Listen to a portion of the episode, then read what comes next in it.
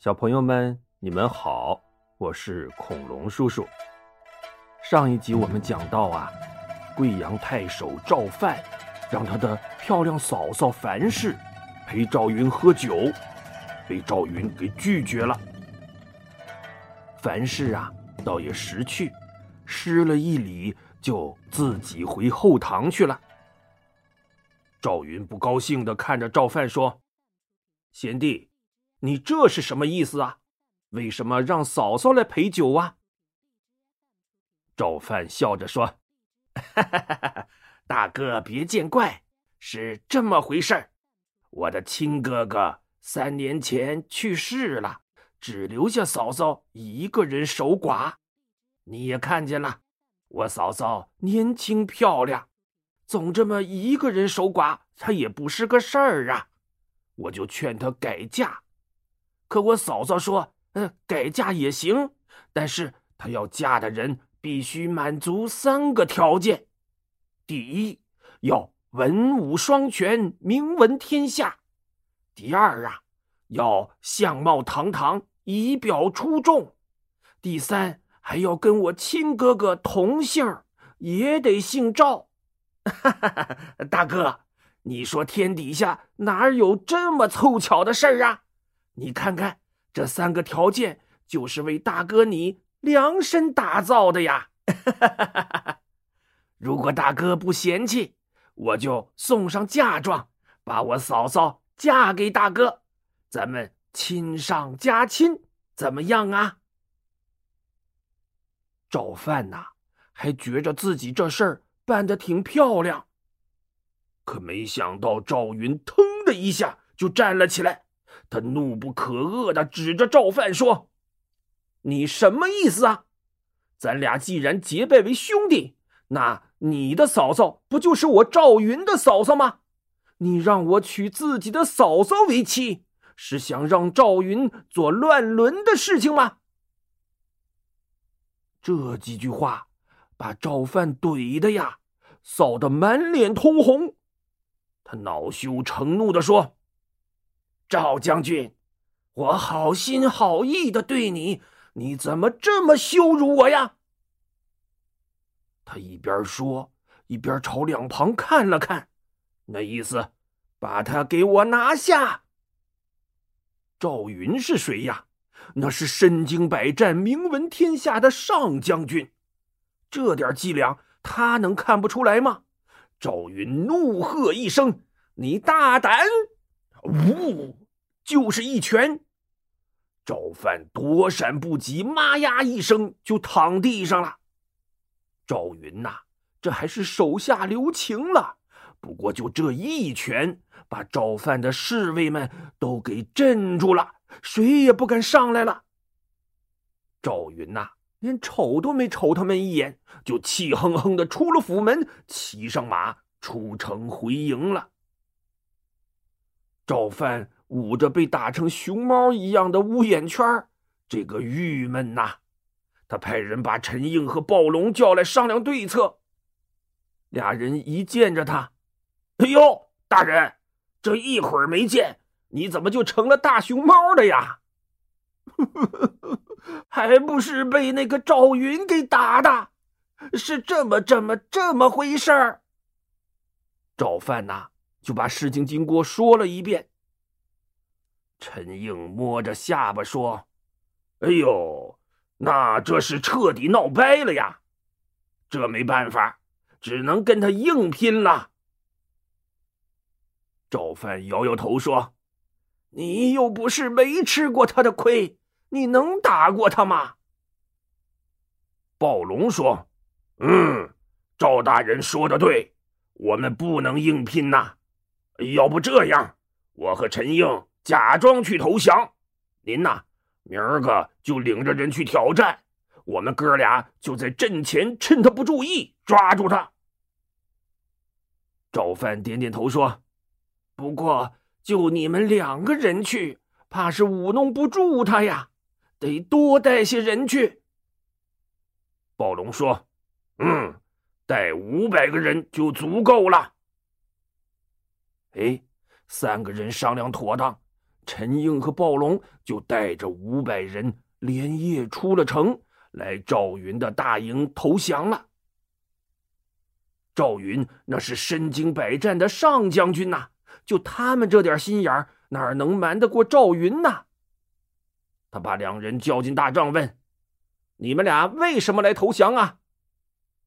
陈应说：“嗯，赵范想用美人计，呃，把将军给灌醉，然后杀了献给曹操。你说他多缺德吧？我们哥俩见将军您没上当，一是看不起赵范的为人，二是怕被他连累了，所以呃，就带着手下来投降了。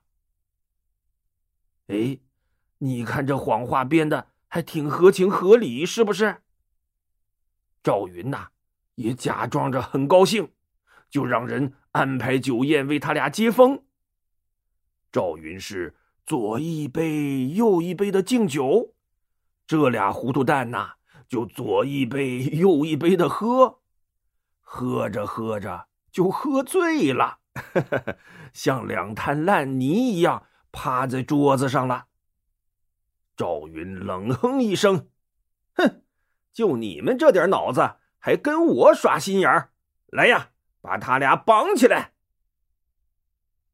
他又让人把那五百个士兵都集中起来，好酒好肉的款待了一番，然后才大声说：“陈应和暴龙已经被我抓起来了。我知道你们都是跟着他俩来诈降的，不过要害我的人是他们俩，跟你们没关系。”只要你们服从我的命令，我不仅不会怪罪你们，还会重赏你们。这五百个士兵一听，那还有什么可说的呀？我们投降，我们都听赵将军的。赵云点点头，下令把陈应、暴龙推出去斩了。然后啊，就让这五百士兵在前边带路。他亲自领着一千士兵在后边跟着，到了贵阳城下，走在前面的士兵冲着城上喊：“开门，快开门！我们是陈将军、鲍将军的手下，刚杀了赵云，回来向太守大人请功呢。”城上的卫兵一听，哎呦，真把赵云给杀了！他们提着灯笼往城下照了照，嗯。认识，真是自己人。卫兵赶紧跑去向赵范报告，可把赵范乐坏了，立马跑出城来迎接。哈哈哈！哈啊，陈将军、鲍将军，你们可立了大功了！哎，陈英、暴龙，你们在哪儿呢？这时啊，赵云在队伍后面大喝一声。把他给我拿下！士兵们呼啦啦一拥而上，就把赵范给按住了。哎，赵云呐，没费一刀一枪，就夺取了贵阳城。几天之后，刘备和诸葛亮也赶来了。赵云把赵范押到刘备面前，诸葛亮就问呐：“赵范。”你也是刘表的老部下，不知道刘皇叔和公子刘琦是叔侄相称吗？你为什么还要顽抗到底呀？赵范哭丧着脸说：“呵 呵军师皇叔，我冤枉啊！我本来是一番好意，可是，可是赵将军他不但不领情，还打了我。您看。”现在我这还是乌眼青呢。哦，怎么回事？你说给我听听。是这么这么这么回事儿。赵范呐，就把家嫂子没成却挨了顿揍的事情说了一遍。哎呦，他这个委屈呀，一边说还一边抹着眼泪。诸葛亮看了看刘备，两个人都笑了。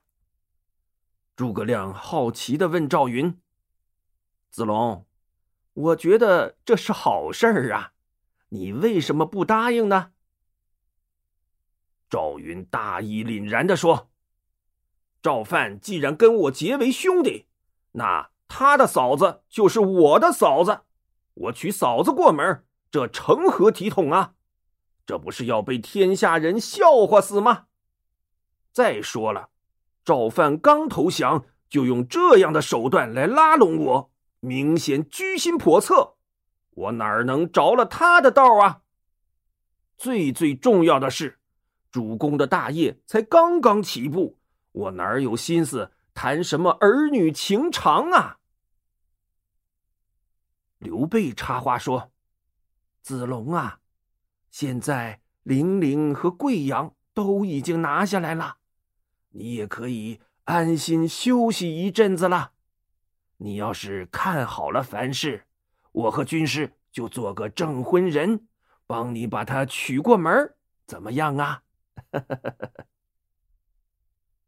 赵云一拱手，面沉似水的说：“主公，我现在只想以事业为重，天下女人多的是，大丈夫何患无妻呀？”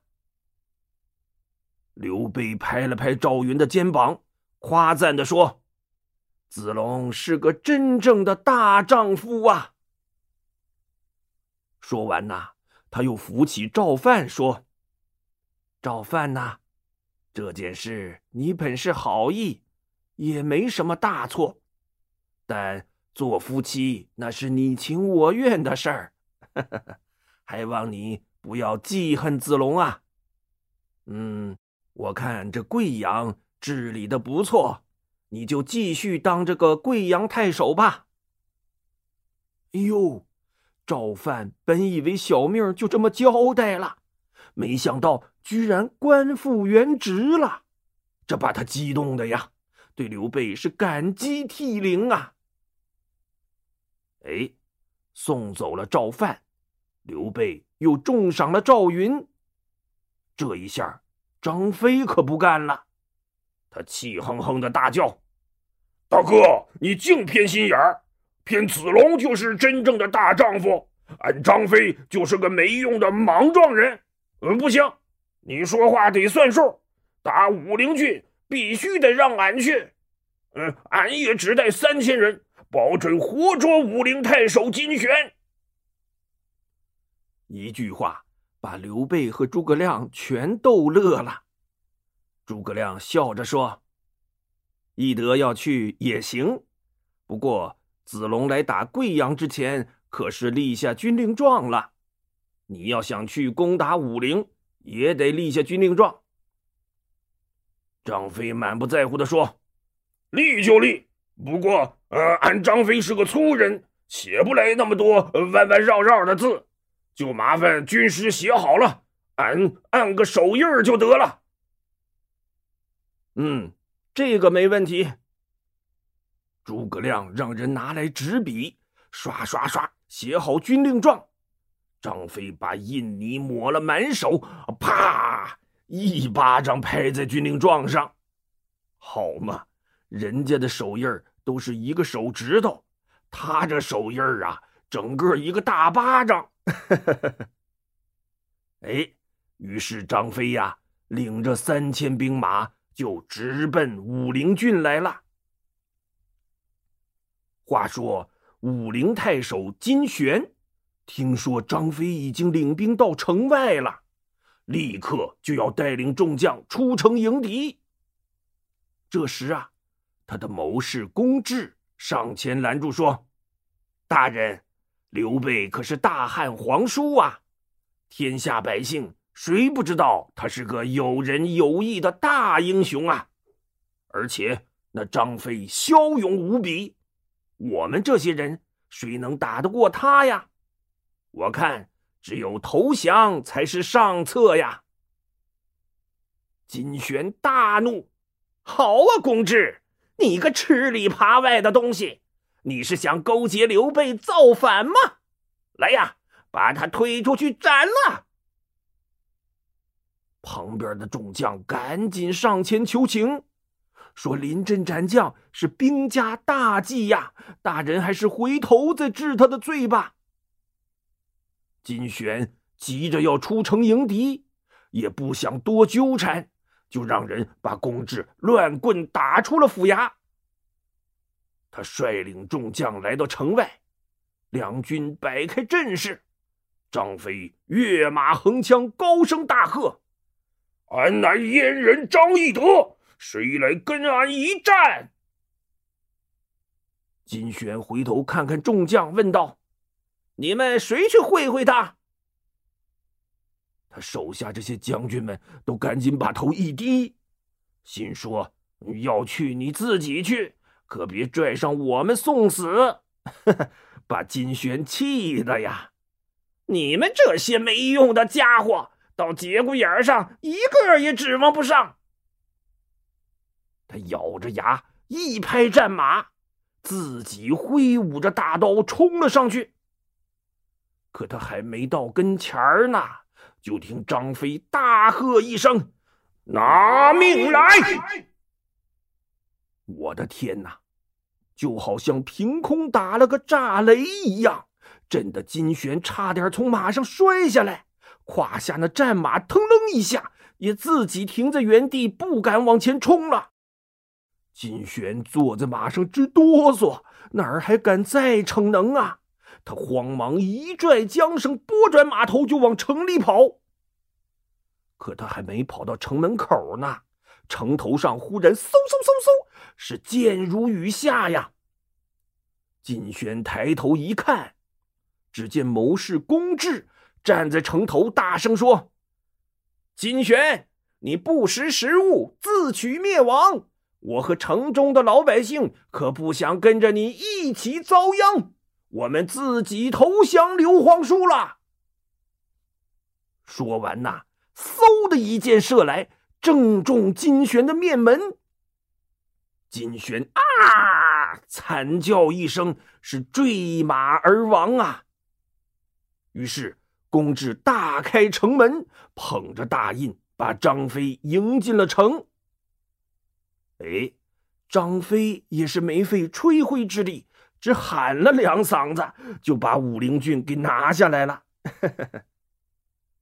刘备得到消息后非常高兴，他就让谋士公志代替金旋做了武陵太守，然后啊，又给关羽写了一封信报喜，说：“你看咱这俩兄弟多厉害呀，一人拿下了一个郡。”没想到啊，关羽很快回了一封信，说：“大哥，咱俩兄弟都立了功了，我也不能落后啊！不是还有个长沙郡没拿下来吗？您就留给我吧。”小朋友们，你们说关羽能顺利拿下长沙郡吗？嗯。恐龙叔叔，下一集再告诉你吧。好了，今天的故事就讲到这里，小朋友们再见。